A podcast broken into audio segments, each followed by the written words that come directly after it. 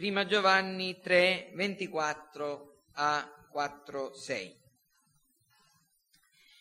Chi osserva i suoi comandamenti rimane in Dio e Dio in lui.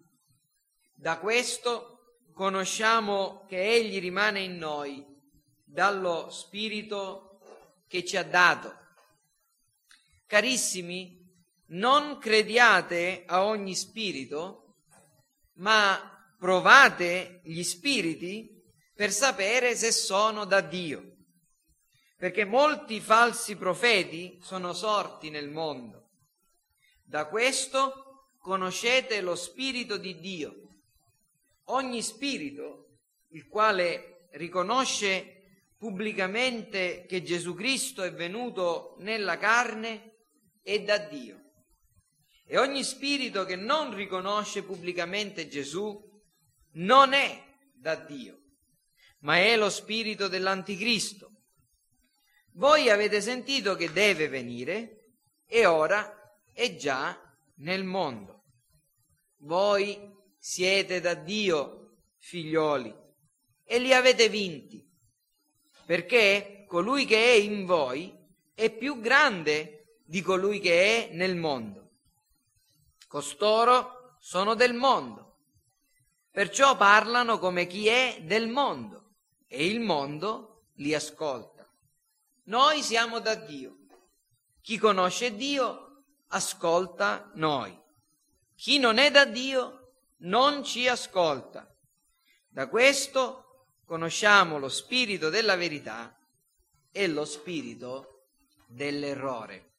Amen. Siamo giunti al versetto 6, quindi all'ultimo versetto di questa sezione che abbiamo letto e in questo versetto eh, l'Apostolo Giovanni ci fornisce un altro criterio perché possiamo essere capaci di obbedire al nostro dovere di provare gli spiriti per scoprire, per discernere, per comprendere, per vedere, per conoscere se sono da Dio. Questo ulteriore segno è qualcosa che pone in relazione messaggio, messaggero e ascoltatore o ascoltatori. Eh, vi ricordate quell'episodio narrato nell'Antico Testamento quando subito dopo l'insediamento del re Salomone due donne andarono davanti al re dicendo entrambe di essere le madri di un bambino sopravvissuto. Erano due donne che dormivano insieme, due donne che dice la parola del Signore erano delle prostitute avevano dei figli. Una delle due aveva ucciso il bambino, il suo proprio bambino, e poi durante la notte l'aveva scambiato con l'altra. E l'indomani andarono a presentarsi dal re dicendo io sono la vera madre di questo figlio. Questo figlio è mio figlio, questo bambino è mio figlio. L'altra diceva no, questo bambino è mio figlio. E era una situazione difficile, soprattutto a quel tempo in cui non c'erano le tecnologie di oggi e la prova del DNA. Come uscire da questa situazione? Entrambe dicevano io sono la vera madre. E qui noi abbiamo delle situazioni simili. Noi siamo da Dio, dice Giovanni, ma anche questi falsi profeti, anche questi pseudo profeti dicono noi siamo da Dio. E la situazione per noi è più difficile di quella del re Salomone, perché nel caso del re Salomone lì c'erano due donne che sebbene dicevano io sono la vera madre, io sono la vera madre, ciascuna di loro conosceva la verità. Sia la vera madre che la falsa madre sapeva chi era la vera madre di quel bambino. Ma nel nostro caso ci sono falsi profeti che non sanno nemmeno di essere, che sono sedotti loro stessi e diventano dei seduttori. Come possiamo scoprire se sono da Dio o se non lo sono? Ecco, qui Giovanni ci fornisce un terzo criterio. Ne abbiamo già visti due. Il primo la loro cristologia, cosa confessano intorno alla persona e all'opera di Cristo. Il secondo, l'opposizione autentica, vera, reale al regno di Satana, a tutto ciò che è peccato, al mondo. Qui noi ne abbiamo un terzo, vi dicevo, che pone in relazione il messaggio, il messaggero e gli ascoltatori. Allora, osserviamo prima brevemente il testo del versetto 6 e poi compre- cerchiamo di comprendere le dottrine che sono qui insegnate. Prima di tutto qui Giovanni dice noi siamo da Dio. Chi è questo noi? Noi, Giovanni forse vuole dire me che vi sto scrivendo e voi che state leggendo. Io credo che è più... Eh, eh, aderente al contesto intendere questo noi come il corpo dei, degli apostoli. Perché? Perché vi ricordate, nel versetto 5 l'apostolo Giovanni sta parlando di costoro che sono del mondo. Chi sono questi costoro? Sono i falsi profeti, sono uh, questi queste persone animate dallo spirito dell'anticristo, costoro sono del mondo. Noi invece, e quindi a questi falsi profeti si contrappongono i veri profeti, a questi falsi apostoli i veri apostoli. Noi, dice Giovanni, siamo da Dio. Cosa significa siamo da Dio? Noi procediamo da Dio. Noi siamo nati da Dio, siamo figli di Dio, siamo stati mandati, siamo apostoli, che significa proprio questo, mandati con un messaggio da parte di Dio, con il Vangelo che ci è stato affidato direttamente da Cristo. E comprendiamo che qui Giovanni ha la consapevolezza della propria identità, cioè egli sa chi è. Io so di essere un servo di Dio lo so, so di essere un figlio di Dio, so di avere ricevuto un mandato da Dio, so di dover svolgere una missione del, nel mondo, so anche chi sono costoro che si oppongono a me. Noi siamo da Dio. Faremo delle riflessioni sulla chiamata al ministero in, proprio a causa di questa testimonianza. La seconda cosa, Giovanni dice, chi conosce Dio ascolta noi, chi non è da Dio non ci ascolta. E questa frase si compone di due, di due parti, una positiva, l'altra negativa, dove appunto Giovanni ci fornisce un ulteriore aiuto per determinare la natura degli insegnanti e dello spirito che li anima.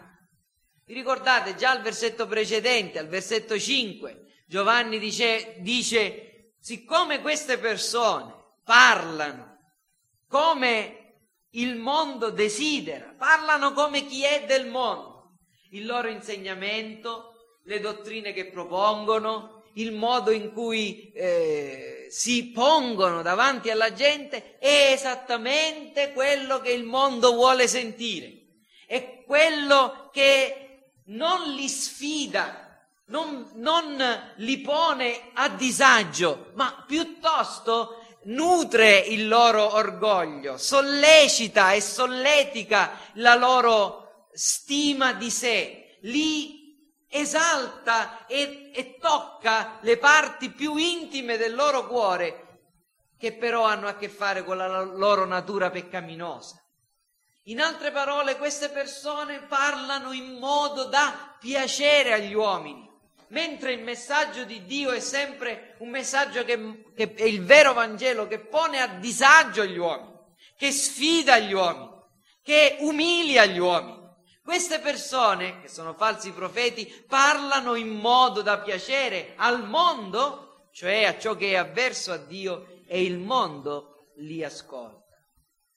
Quindi hanno un grande uditorio, hanno un grande successo questi falsi profeti, successo tra virgolette come vi ho detto la volta scorsa. E adesso però, andando avanti, Giovanni spiega a cosa è dovuto l'interesse e il desiderio della conoscenza del des- dell'insegnamento degli apostoli e quindi l'amore verso la scrittura e a cosa deve essere attribuito invece il disinteresse, la disaffezione ad essa. In altre parole, quando qui Giovanni dice noi siamo da Dio, noi siamo gli apostoli che predicano il vero Vangelo e ci sono persone che ascoltano noi. Ascoltare, dovete sapere che qui non significa semplicemente prestare orecchio. Eh, questo, questo, termine, lo stesso verbo greco, allo stesso tempo coniugato, noi lo troviamo in altri passi nel Nuovo Testamento. Per esempio lo troviamo in Matteo 7:24, dove Gesù dice chi ascolta le mie parole e le mette in pratica, io vi mostrerò a chi somiglia. Questo modo di ascoltare la parola è molto più che udire il suono delle, eh, delle parole che escono dalla bocca, è un prestare attenzione, è un fare spazio nel cuore alla parola di Dio, è una disposizione a riceverla, a coltivarla, a collegarla nel proprio cuore, quindi a meditare e infine soprattutto a metterla in pratica. Vi leggo altri, altri, passi nel Nuovo Testamento dove lo stesso verbo è usato allo stesso tempo. Eh, Luca capitolo 10, il versetto 16 è scritto chi ascolta voi, Gesù dice, ascolta me. Chi respinge voi, respinge me, chi rifiuta me, rifiuta colui che mi ha mandato. Chi è da Dio vi ascolta e chi ascolta voi, dice Gesù, ascolta me.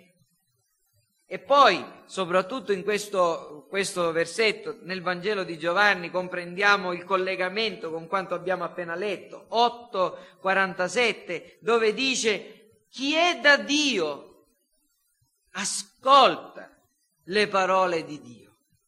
Per questo voi non le ascoltate, perché non siete da Dio. Vedete come queste parole di Gesù fanno eco nell'insegnamento di Giovanni.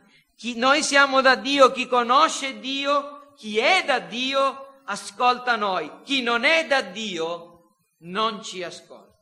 Ecco, qui vi dicevo, Giovanni ci spiega perché ci sono persone che amano la scrittura, perché in realtà quando noi diciamo chi ascolta le, le, nostre parole, stiamo dicendo chi ascolta le parole degli apostoli, chi ascolta la parola di Dio che noi abbiamo nella scrittura, la Bibbia.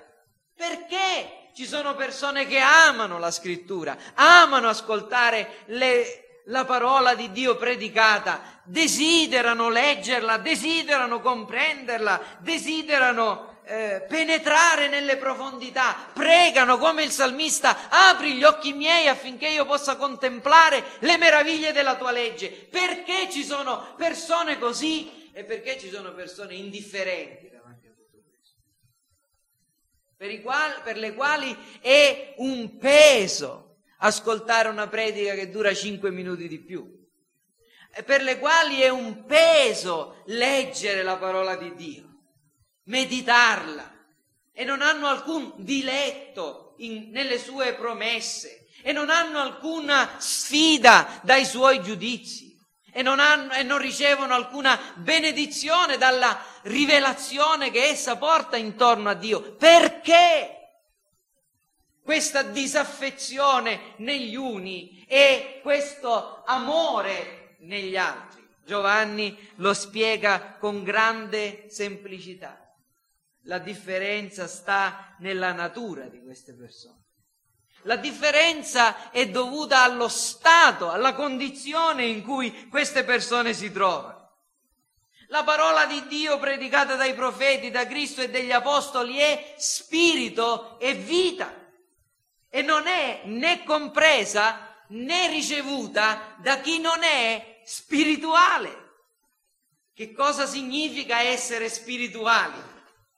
Non significa essere cristiani di serie A, significa essere cristiani, significa avere lo spirito. Un uomo spirituale, una donna spirituale, è una persona che possiede lo Spirito Santo capitolo 8 dell'Epistola ai Romani. O siamo nella carne, dice Giovanni, dice Paolo, scusatemi, o, e quindi siamo carnali, o siamo nello spirito e quindi siamo spirituali. Non c'è una via di mezzo, non c'è l'uomo, il cristiano carnale e il cristiano spirituale. Dimentichiamocelo pure se mai l'abbiamo creduto. L'uomo spirituale è colui che ha lo spirito di Dio e questa persona spirituale è quella che riceve le cose dello spirito, le comprende e le ama. Chi non ha lo spirito, chi non è spirituale, non ama, non riceve, non comprende, non conosce. L'Apostolo Paolo dice non può conoscere le cose dello spirito.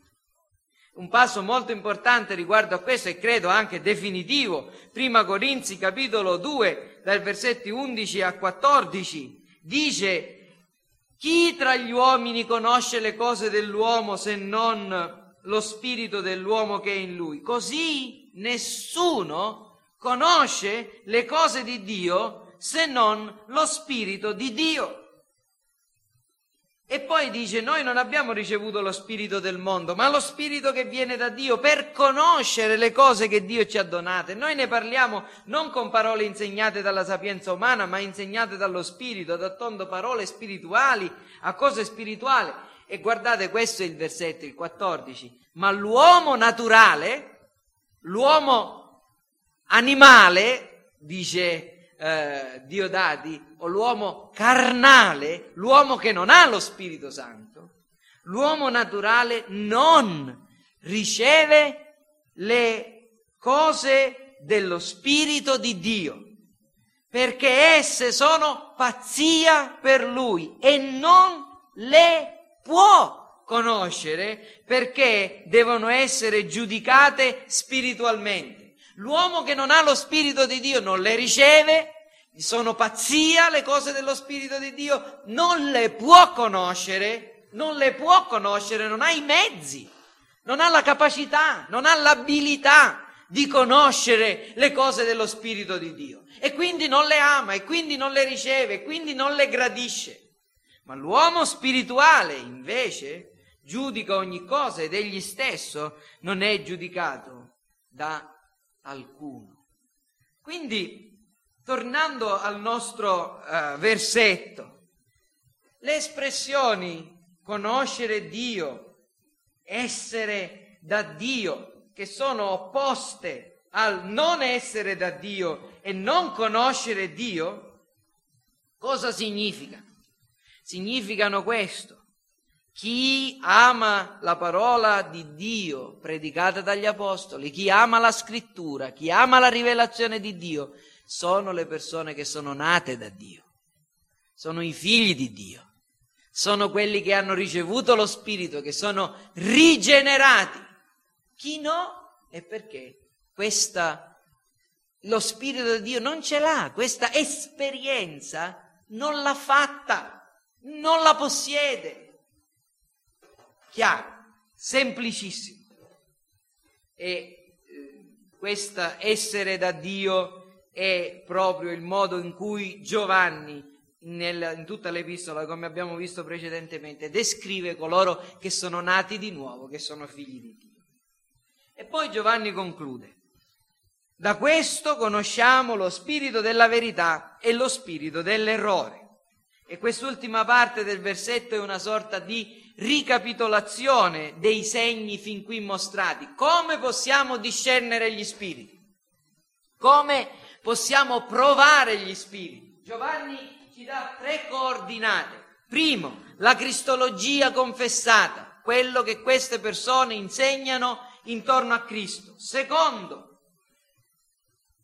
una reale ed efficace opposizione al regno del male, a Satana, espresso negli atti di queste persone e nel modo in cui queste persone parlano nei confronti del mondo. Terzo, un amore verso la scrittura di coloro che li ascoltano. In altre parole, come possiamo comprendere chi, quale insegnante è da Dio? C'è un altro modo, Giovanni ci sta dicendo. Osservate quello che insegnano intorno a Cristo. Osservate come parlano e come si oppongono al male, ma osservate anche chi sono le persone che gli stanno attorno, che stanno loro attorno. Chi è il loro uditorio? Chi sono le persone che stanno intorno a questi insegnanti? Sono persone che amano le scritture?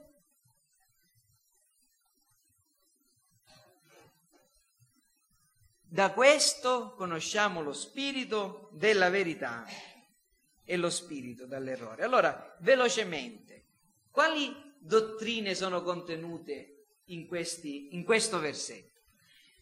Quattro che dirò, elencherò, spero il più velocemente possibile. La prima, la più ovvia, la più chiara, che c'è una grande distinzione tra gli uomini. Due categorie. Coloro che sono da Dio, coloro che conoscono Dio, e coloro che non sono da Dio, coloro che non conoscono Dio, che non lo conoscono. Nel linguaggio biblico questi ultimi sono definiti uomini carnali o uomini naturali persone che non hanno lo spirito e sono anche definite la progenie del serpente o come Gesù li chiama figli del diavolo. Chi sono questi esseri mostruosi? Sono gli ubriachi, i ladri, gli assassini, i drogati, i pedofili, le prostitute? No, sono tutti gli esseri umani, tutti quanti i figli d'Adamo. Sono uomini naturali, carnali, progenie del diavolo, figli del diavolo, persone che non hanno lo spirito, ciascuno di noi. I nostri piccoli bambini appena nati ci commuovono nel vederli. Sono così.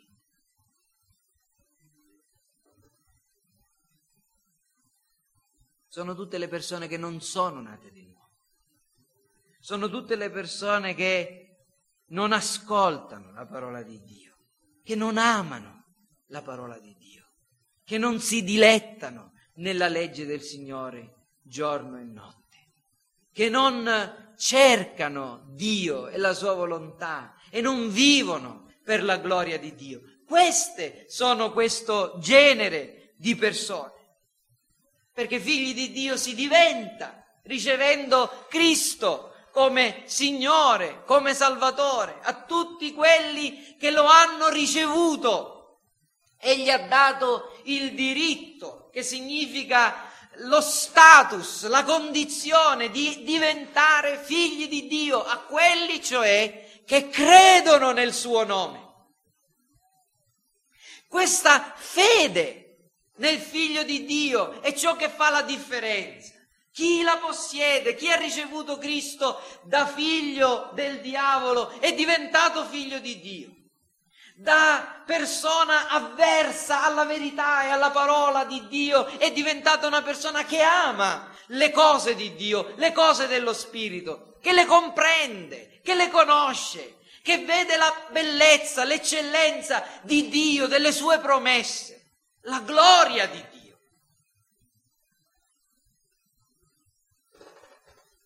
Davanti a passi della scrittura come questo non possiamo passare con superficialità. Ciascuno di noi si deve interrogare, ciascuno di noi. E quando dico ciascuno di noi, intendo dire voi, bambini, ragazzi, ragazze, e voi, fratelli, che da trent'anni calcate i banchi o le sedie di una chiesa. Ciascuno di noi si deve interrogare riguardo alla propria posizione e al proprio stato al cospetto di Dio. Perché l'errore più grave che si possa commettere a questo riguardo è quello di pensare che l'aver fatto una certa esperienza nel passato, avere provato una certa emozione, avere sperimentato un certo cambiamento nel modo di vedere le cose o nei costumi, ecco, nel passato possa garantirci la nostra buona condizione nel cospetto di Dio oggi, nel presente. Oggi, cari fratelli, le chiese, anche le chiese evangeliche, lo dico con grande rammarico, sono piene di persone che si sentono estremamente sicure della loro condizione e non dubitano affatto della loro salvezza, quando ci sarebbero forti e valide ragioni, fondate ragioni, perché costoro ne dubitassero fortemente. Queste persone, poiché Dio nella sua misericordia ha fatto in modo che quando gli uomini peccano possano sentirsi a disagio quando vanno dai loro pastori o in uno stato di disagio e col senso della colpevolezza si recano al culto la mattina, si sentono ripetere, non devi avere timore, Dio ti ama, qualunque cosa tu sia, qualunque cosa tu faccia, presso di Lui c'è il perdono, non dubitare del suo perdono, sta tranquillo. Queste persone vengono allevate e coltivate nella loro falsa fiducia. La fede è diventata oggi credere di essere perdonati. E dubitare di essere perdonati significa non avere fede. No, no, la fede non è questo. L'oggetto della fede non è la fede, l'oggetto della fede è Cristo. Perciò, cari fratelli, voi dovete imparare sempre a mettere in dubbio la vostra posizione dinanzi a Dio. E la fonte di maggiore certezza, anche se può sembrare un paradosso, è proprio questa. Quando noi, pieni di perplessità, andiamo dinanzi a Dio e riscopriamo che l'unico fondamento della nostra salvezza, l'unica nostra giustizia, non sono le nostre immaginazioni che Dio ci ha salvati, ma è un vero Salvatore vivente dal quale dobbiamo dipendere fino all'ultimo istante della nostra vita. Cristo. Solo Cristo. Sempre Cristo. Fino alla fine Cristo.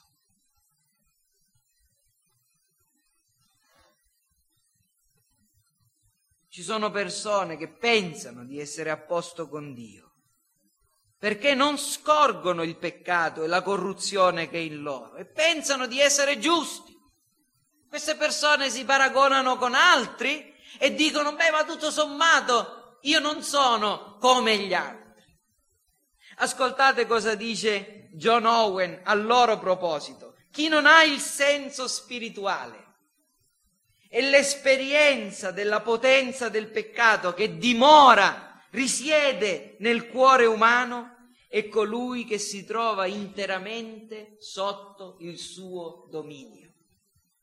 Chi non scorge la follia e le tenebre della propria mente è perché egli stesso non è che tenebre e le tenebre non scoprono nulla chi non scorge nel proprio cuore la presenza della morte e della ribellione verso la volontà di Dio è proprio colui che è interamente morto nei falli e nei peccati. Cosa significa? Che più siamo vivi e più vedremo la potenza e la forza del peccato che è in noi. E più la vedremo, più ciò ci spingerà a Cristo per confidare in Lui. E ascoltate un altro grande, Jonathan Edwards, dice così, un santo autentico scorge nel suo cuore una corruzione dieci volte maggiore di quanta ne veda un ipocrita.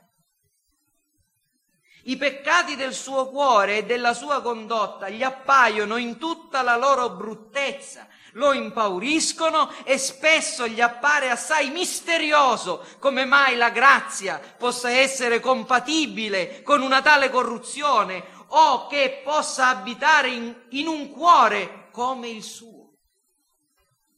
Ma la speranza fasulla nasconde la corruzione, la copre del tutto e quando l'ipocrita guarda al proprio cuore tutto sembra pulito e splendente ai suoi occhi.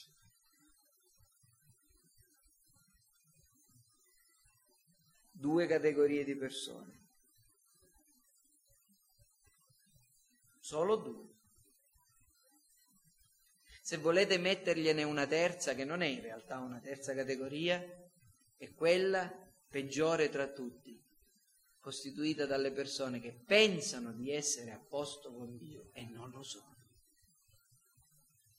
Badate bene di non riempire le fila di questo numero.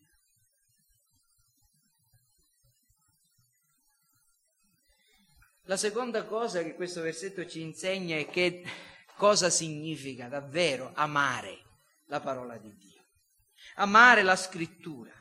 Questo è un criterio molto utile per conoscere lo stato della propria anima. I primi discepoli erano perseveranti nell'ascoltare l'insegnamento degli apostoli e Gesù definì la perseveranza nella sua parola come il segno della vera fede e dell'autentico discepolato. Leggete o ascoltate questo versetto. Giovanni 8:31. Mentre egli parlava così, molti credettero in lui. Alleluia, sentiamo dire. Molte persone hanno creduto in Gesù, ma Gesù non era così superficiale. Gesù non era così entusiasta.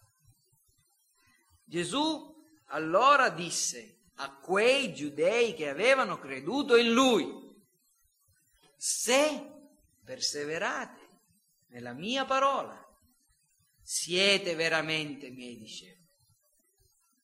Non sarete, siete.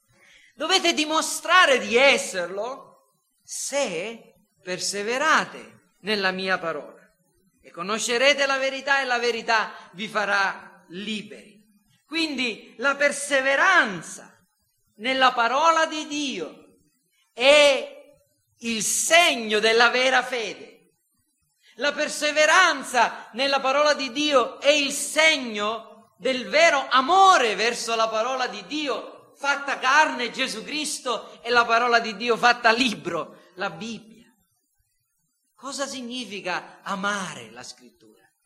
Cosa significa amare la parola di Dio che abbiamo visto è quello che Giovanni esprime dicendo quelli che sono da Dio ci ascoltano.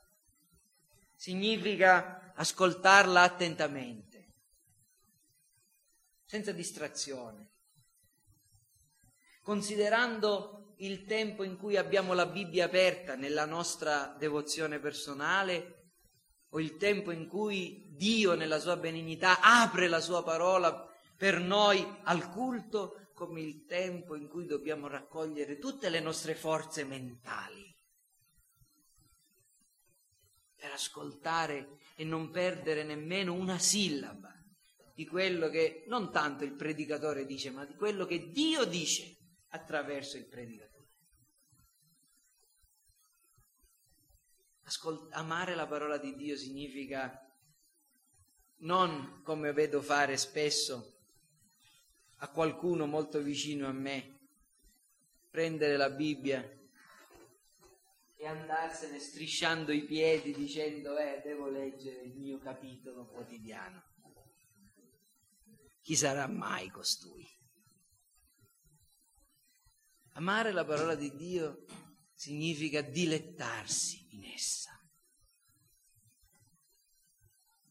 Prestare attenzione a ogni singola parola per ascoltare la voce di Dio, avere le orecchie aperte, ascoltare attentamente, ricevere gioiosamente, con gioia, conservarla gelosamente nel cuore, meditandola. Io ho riposto la tua parola nel mio cuore per non peccare contro di te. Maria, la madre di Gesù, è un esempio per noi in questo, che conservava nel suo cuore tutte le cose che venivano dette intorno al suo figlio. Le conservava collegandole insieme.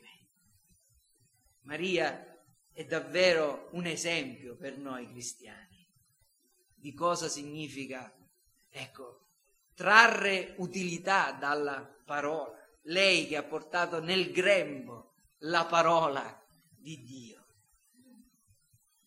E ancora, ascoltarla attentamente, riceverla con gioia, allegramente, con allegrezza, conservarla gelosamente, meditandola, metterla in pratica con prontezza e fedeltà, metterla in pratica, altrimenti tutta la gioia e tutto l'interesse che mostriamo non serve a nulla e infine perseverare in questo stato di ubbidienza fino a portare frutto.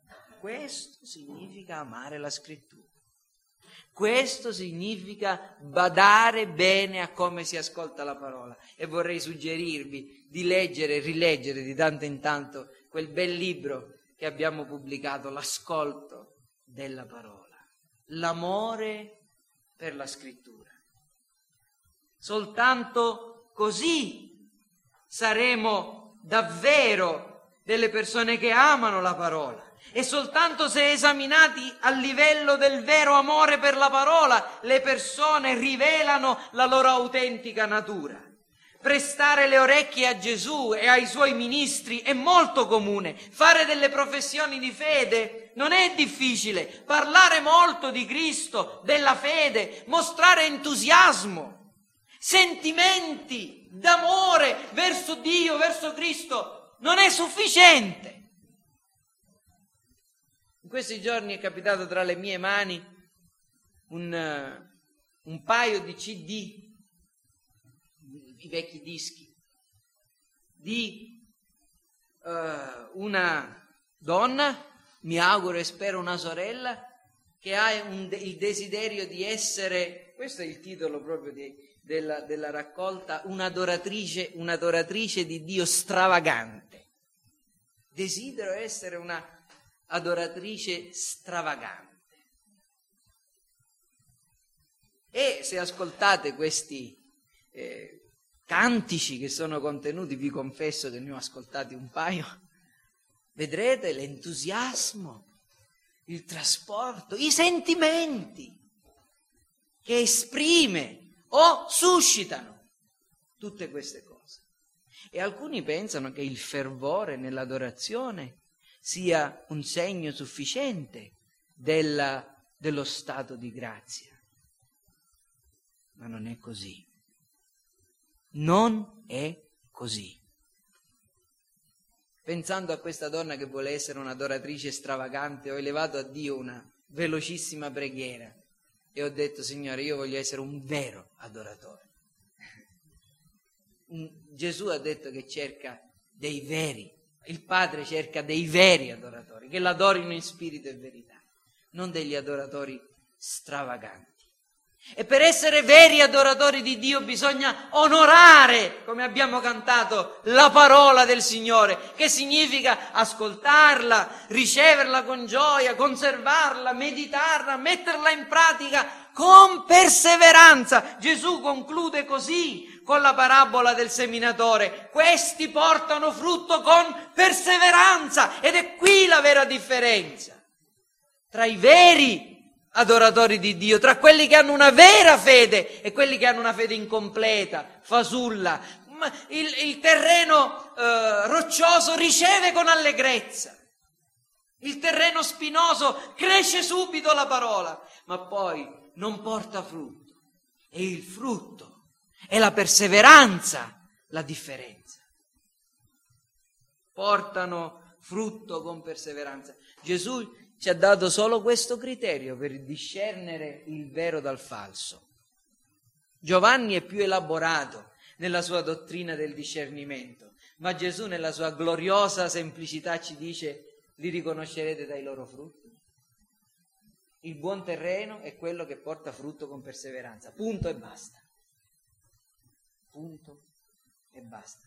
E se non vediamo il frutto in noi stessi e negli altri, non dobbiamo mai essere soddisfatti.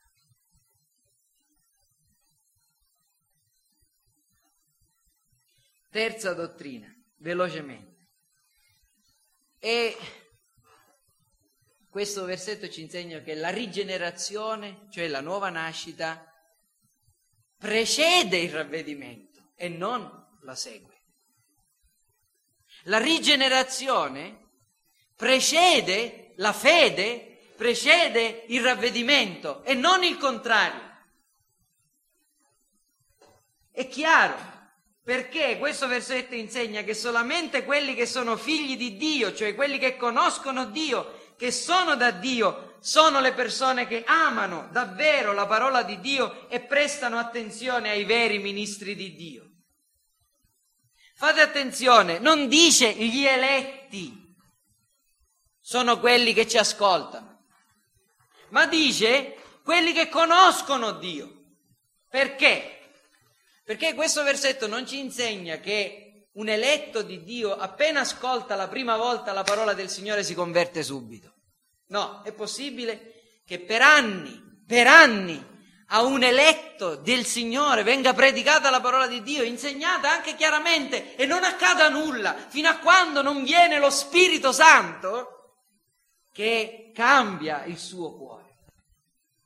Questo versetto non ci insegna che non appena gli eletti ascoltano il Vangelo essi crederanno immediatamente, ma ci insegna che chi è uno di coloro che possiede lo Spirito Santo, cioè che è stato rigenerato da Dio, crede davvero, cioè ascolta e mostra amore per la parola.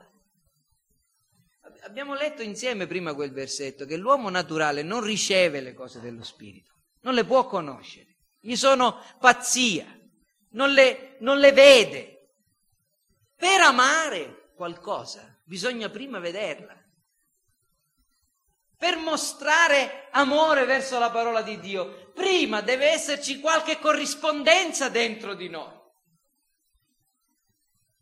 Ed è così che accade nella salvezza. La dottrina riformata riguardo all'ordine della salvezza è che la nuova nascita precede la fede e il ravvedimento proprio perché nessuno potrebbe credere e ravvedersi se non possedesse una nuova natura. E questo, fratello, fratelli, è coerente con la dottrina della salvezza per sola grazia. La nuova nascita, la rigenerazione è qualcosa che Dio fa, è chiaro. Chi è nato dall'alto, chi è nato dallo Spirito, dice Giovanni nel capitolo 3 del suo Vangelo, oppure al capitolo 1, costoro sono nati da Dio. C'è stato qualcuno di noi che ha detto per piacere fatemi nascere? No, siamo nati e basta. Siamo nati e basta, perché altri hanno voluto, o a volte nemmeno avrebbero voluto, ma siamo nati, perché Dio ha voluto. E così è per chi è nato dallo Spirito. È un'opera compiuta unilateralmente da Dio, della quale molte volte perfino chi è nato di nuovo non se ne rende conto. Nel momento in cui accade, se ne rende conto dopo. Quando vede che dentro di sé sorgono dei nuovi desideri, dei nuovi sentimenti, una nuova inclinazione, un amore verso un Cristo che prima era del tutto indifferente, un interesse verso le cose dello Spirito che prima erano del tutto indifferenti. Perché la nuova nascita cambia la natura umana, mette la natura divina nell'uomo, nella donna che è nata di nuovo. E così sorge l'amore verso le cose di Dio. Ecco, questo versetto dice proprio questo. Questo versetto insegna proprio che chi è da Dio, chi è nato da Dio è quella persona che ascolta. Lidia, Dio le aprì il cuore per renderle attenta alle cose dette da Paolo. L'apertura del cuore precede l'attenzione che Lidia dà a Paolo. E se volete un'ultima prova, credo schiacciante di questo, è proprio nella prima lettera a Giovanni, dove ci sono due versetti che, se messi insieme, ci fanno comprendere. 2.29. Se sapete che Egli è giusto, sappiate anche che tutti quelli che praticano la giustizia sono nati da Lui. Ditemi voi, c'è qualcuno che può praticare la giustizia se non è nato di nuovo? Tutte le opere compiute dagli uomini, al di fuori della propria, della nuova nascita, della nuova natura, sono considerate opere inutili, peccato. Quindi i tempi dei verbi sono molto importanti. Chi oggi pratica la giustizia, participio indicativo e participio presente, scusatemi, nel, nel greco, sono quelli che sono nati da lui. Questo è un perfetto, cioè un tempo al passato.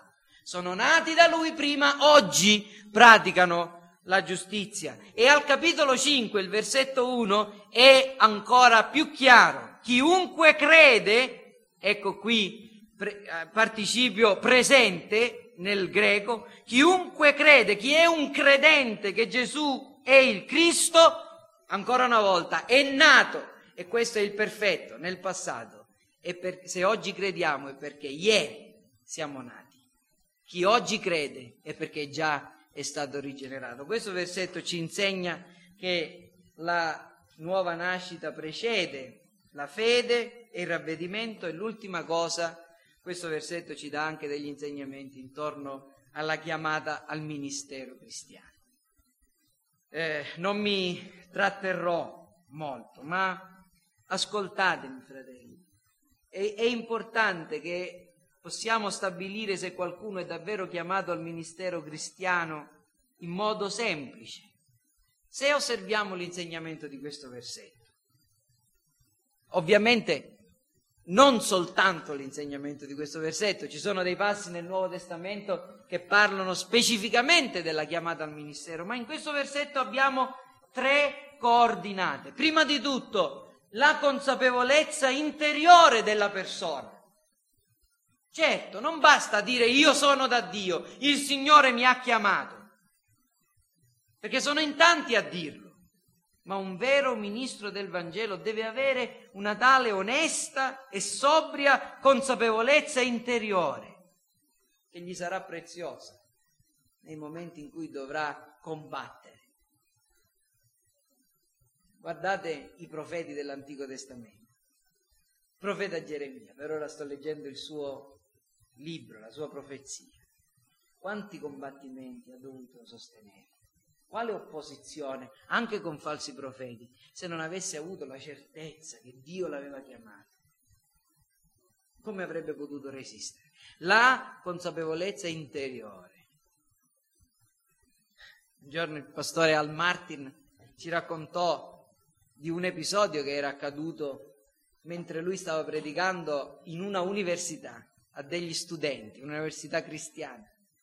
E mentre stava predicando c'era una ragazza che, che assolutamente incurante di quello che stava accadendo si pettinava e faceva i fatti suoi.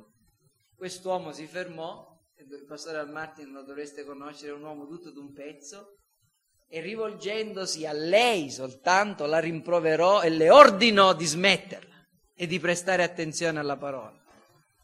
Alla fine del culto, un giovane, probabilmente il suo fidanzato, chi lo sa, andò da, dal pastore Al Martin e gli disse, ma lei chi si crede di essere? E quest'uomo gli disse, non conta quello che io mi credo di essere, conta quello che sono, un ministro di Dio, mandato da Dio.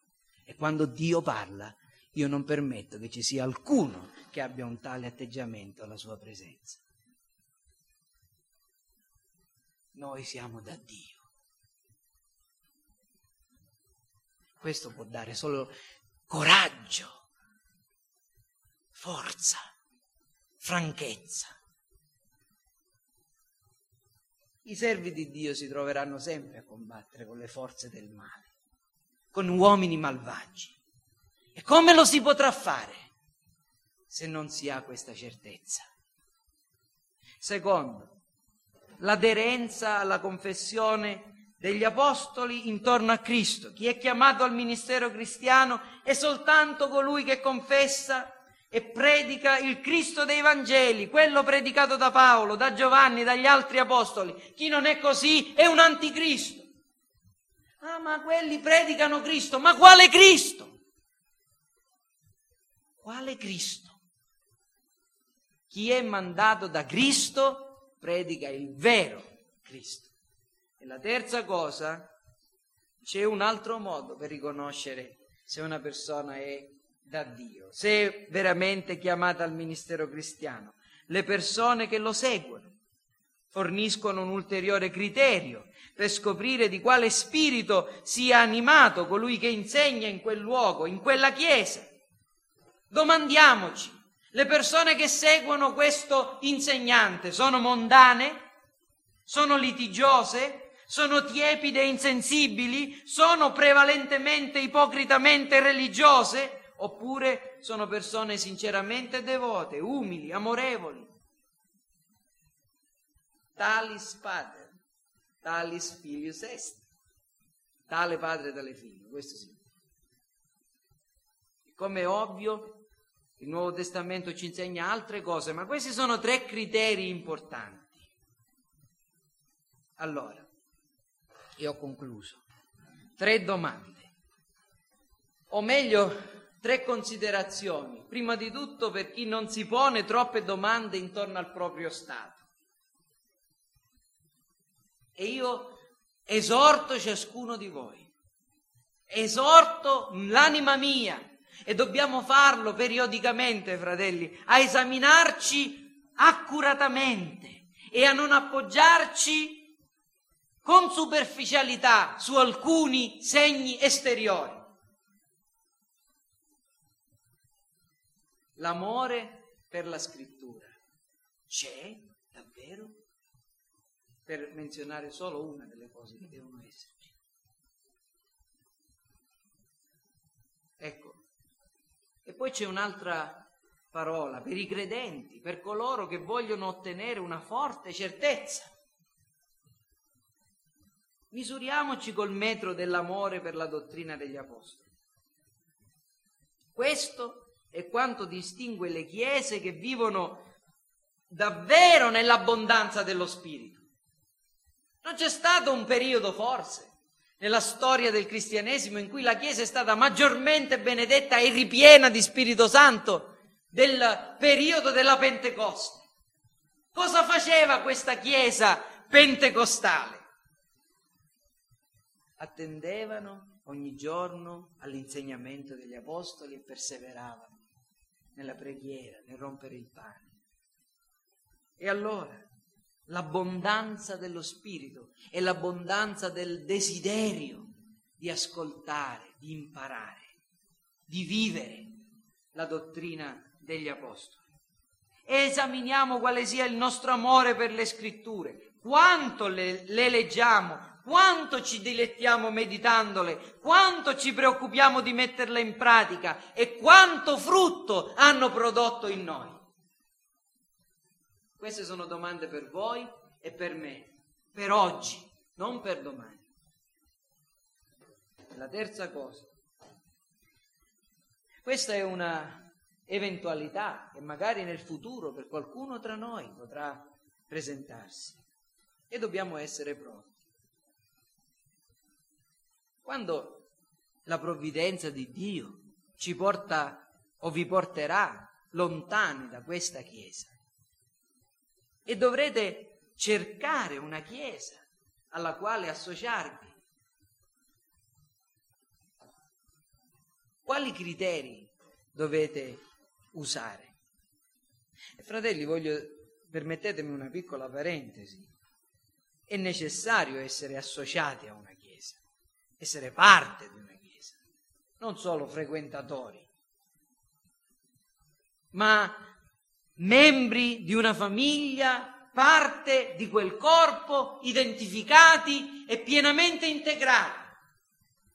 Certo, non esiste una Chiesa perfetta, lo diciamo con grande franchezza perché non esistono uomini perfetti.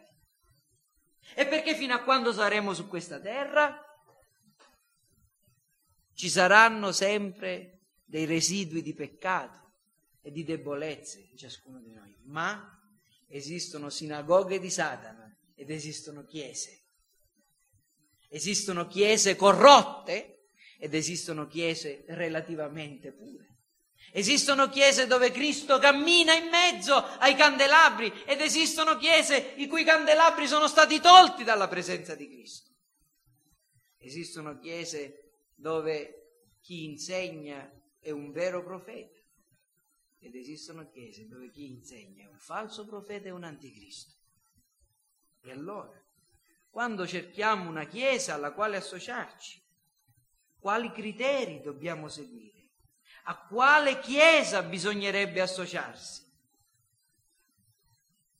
Dovremmo associarci a una chiesa che viene condotta e istruita da un vero o da veri profeti e una chiesa composta da persone che rispecchiano il carattere di Cristo, che amano le scritture, che sono umili, che cercano la vita di Dio e di glorificare Dio. E questo è quello che dobbiamo fare, fratelli. E questo è quello che ci insegna questo versetto. Che il Signore ci aiuti a mettere in pratica la sua parola. Amen. Chiniamo il capo. Padre Celeste, noi ti ringraziamo per la tua benedetta parola per l'umiliazione che essa produce, per la benedizione e la gioia che essa reca, per la forza che essa comunica. Ti chiediamo, Signore, che tu possa guidare i nostri passi nelle tue vie, raddrizzarli, oh Signore. E in relazione a quello che particolarmente abbiamo ascoltato questa mattina, ti preghiamo, Signore, che tu possa fare in modo che questo amore per la scrittura, questo amore per la dottrina degli apostoli, per la tua parola, possa essere una di quelle cose che è particolarmente evidente in ciascuno di coloro che frequentano questa Chiesa. Ti chiediamo che tu quindi possa fare in modo, Signore, che siamo di quelle persone che camminano glorificandoti. Te lo chiediamo nel nome di Gesù. Amen.